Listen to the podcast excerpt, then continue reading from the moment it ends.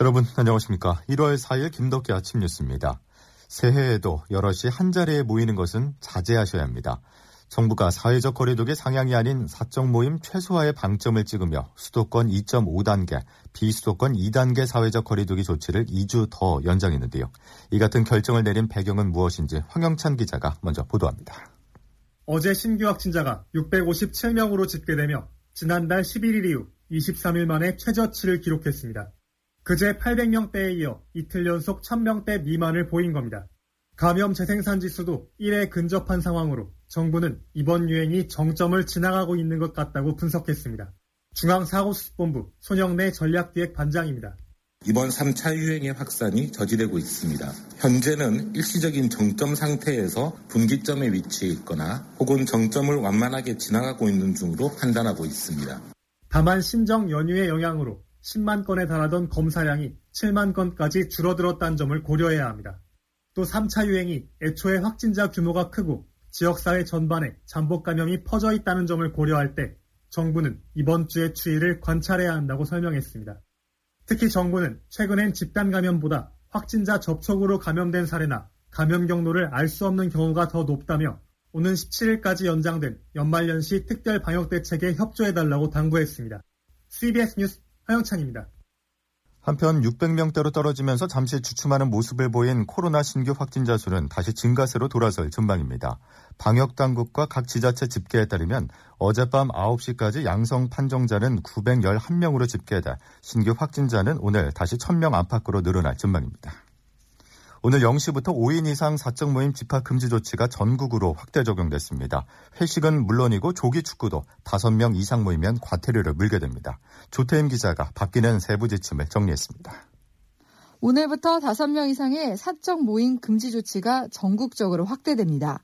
기존에는 수도권에서만 5인 이상 모임을 금지했으나 최근 들어 전국 곳곳에서 소규모 모임을 중심으로 한 집단 감염이 잇따르면서 이 조치를 전국으로 확대하는 겁니다.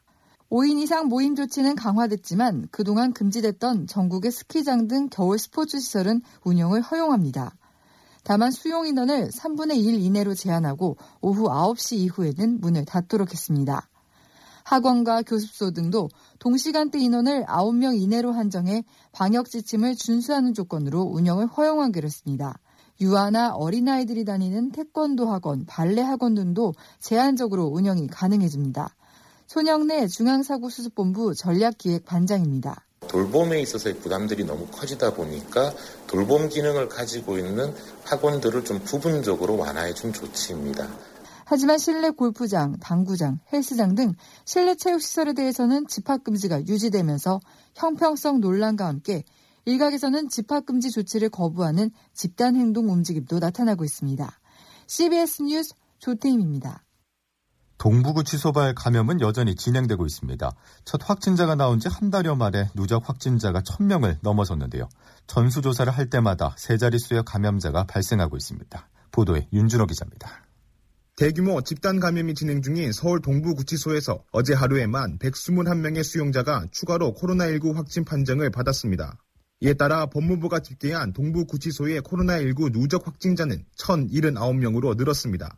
지난해 11월 27일 첫 확진자 발생 이후 한 달여 만에 1000명을 넘어선 겁니다. 이는 지금까지 국내에서 발생한 집단 감염 사례 가운데 이단 신천지와 성북구 사랑제일교회에 이어 세 번째로 많은 규모입니다.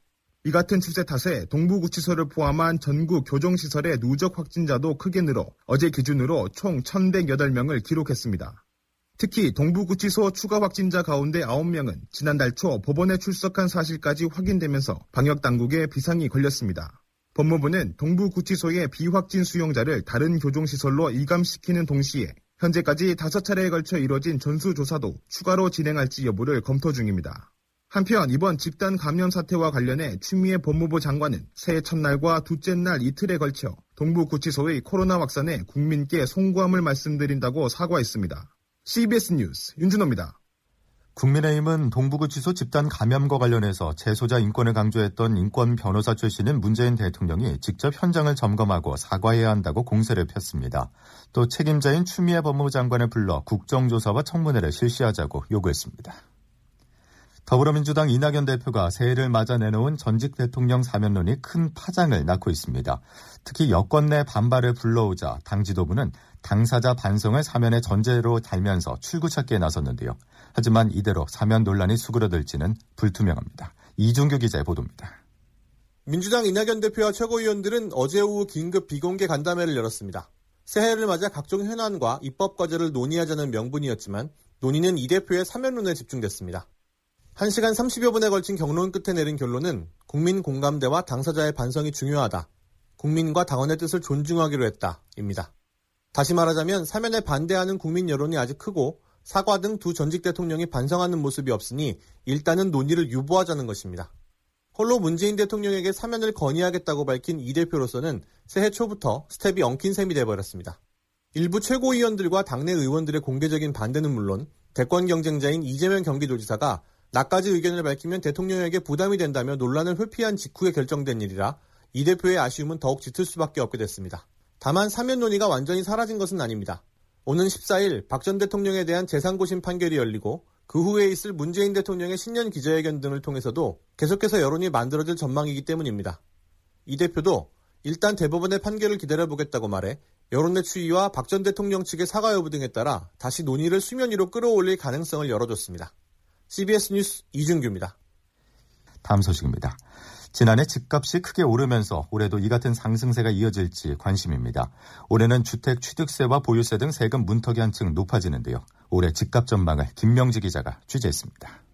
올해 한층 더 오르는 종합부동산세, 양도소득세 중과세 인상 등에 따라 이르면 상반기 조세 회피성 주택 매물이 시장에 나와 거래로 가격 안정으로 이어질 것이란 기대 섞인 예측이 나옵니다. 대표적으로 양도소득세는 최고세율 자체가 45%까지 오르는 것은 물론 조정 대상 지역 다주택자 등의 중과세율이 20에서 30%포인트에 달할 예정입니다. 하지만 실제 이것이 시장 거래로 나아가 가격 안정화로 이어질지에 대해서는 비관적인 전망이 나옵니다. 중과세로 이중무장한 양도소득세가 결정적인 걸림돌인데 지금이라도 이를 완화해야 한다는 지적이 계속되고 있습니다. 한국주택산업연구원 김덕래 실장입니다. 다주택자 매물을 통해 갖고 시장 안정을 시키겠다는 이게 지금 정부의 목적인데 이렇게 하려면 다주택자가 집을 팔아야 될 거잖아요. 파는데 가장 걸림돌이 되는 게 양도세이기 때문에 양도세 부분들을 좀 완화시켜라라고. 이런 가운데 한국은행이 내년 주택 매매값 오름세를 예고하는 등 곳곳에서 집값 상승 견해까지 더해지고 있습니다. CBS 뉴스 김명지입니다. 서울 아파트 값이 3.3제곱미터당 평균 4천만 원을 돌파했다는 통계가 나왔습니다. 월간 KB 주택 가격 동향 통계에 따르면 지난달 서울 아파트 평균 매매가는 3.3제곱미터당 4,040만 원으로 처음으로 4천만 원을 넘어섰습니다. 지난해 사상 처음으로 우리나라 인구가 감소했습니다. 저출산 현상이 우리가 생각하는 것보다 훨씬 더 빠르게 다가오고 있다는 분석입니다. 장규석 기자가 보도합니다. 행정안전부 주민등록 인구 통계에 따르면 지난해 12월 31일 기준 우리나라 주민등록 인구는 5,182만 9,023명입니다. 2019년 말보다 2만 833명 감소했습니다. 인구가 줄어든 것은 통계 작성 이래 처음 있는 일. 출생자가 27만 5,815명으로 30만 명을 밑돈 반면 사망자 수는 30만 7,764명으로 출생보다 사망이 많은 인구 자연 감소 현상이 나타났습니다.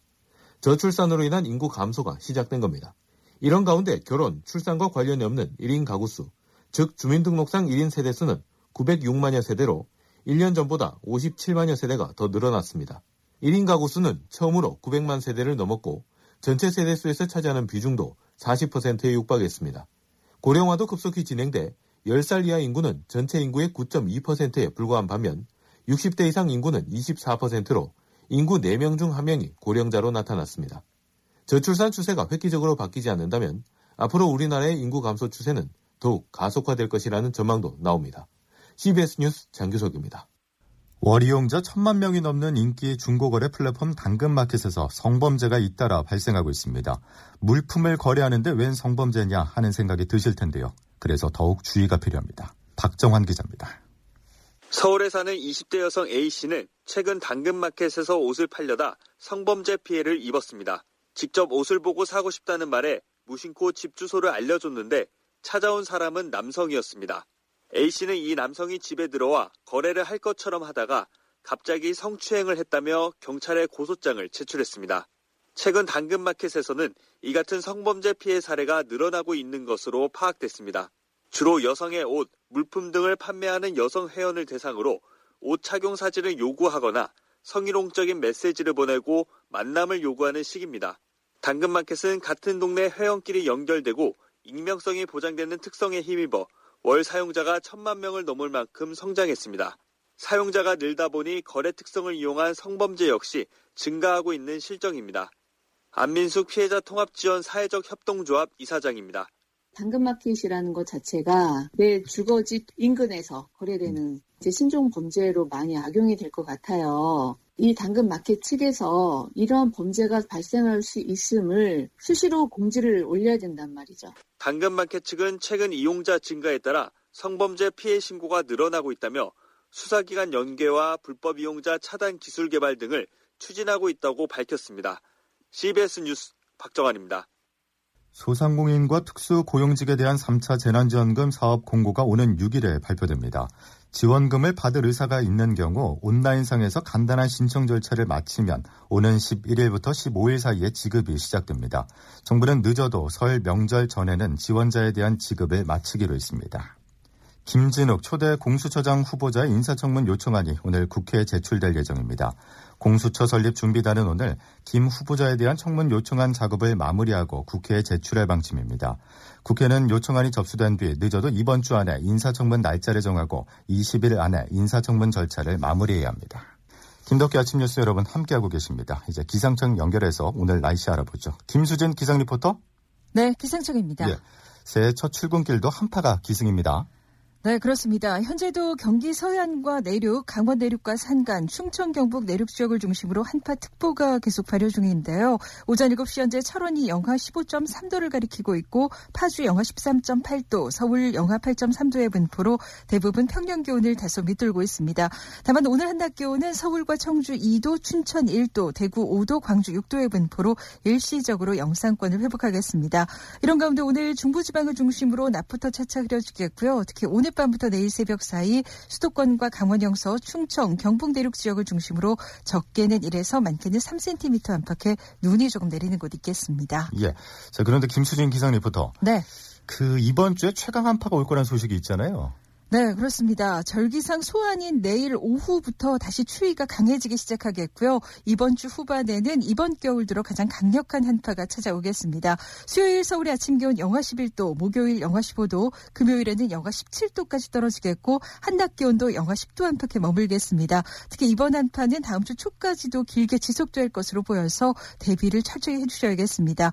더불어 이 맹추위 속에서 충남, 호남, 제주 지역에서는 지형적인 영향 때문에 또다시 큰 눈이 쏟아질 것으로 보이는데요. 시설물 관리와 교통 안전에도 각별히 유의하시는 것이 좋겠습니다. 서울 현재 기온 영하 8.3도, 체감 기온 영하 12.7도입니다. 날씨였습니다.